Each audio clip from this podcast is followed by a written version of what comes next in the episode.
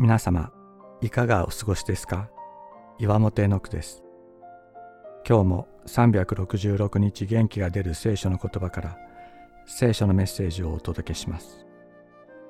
11月17日成功の鍵を握るのは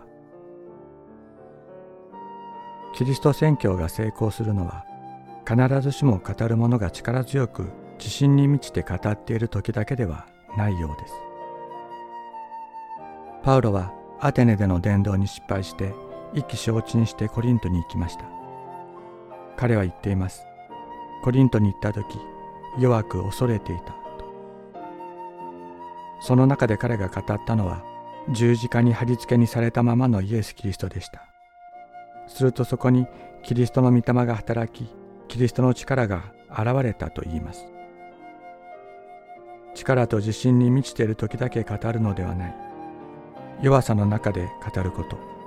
恐れの中で語ることが許されている。それなら弱さと恐れを感じる私たちにも十字架に貼り付けにされたままのキリストを語ることができるかもしれない。私たちの弱さの中にも私たちが語りかける人たちの中にも十字架のキリストから流れ出る血が注がれる。精霊が働いてくださる。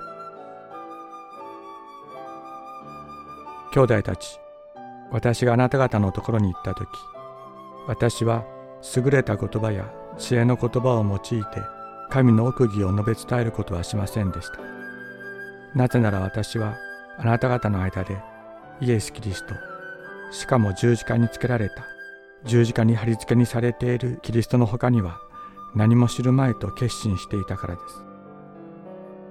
あなた方のところに行った時の私は弱く恐れおののいていました。そして私の言葉と私の宣教は説得力のある知恵の言葉によるものではなく御霊と道からの現れによるものでした。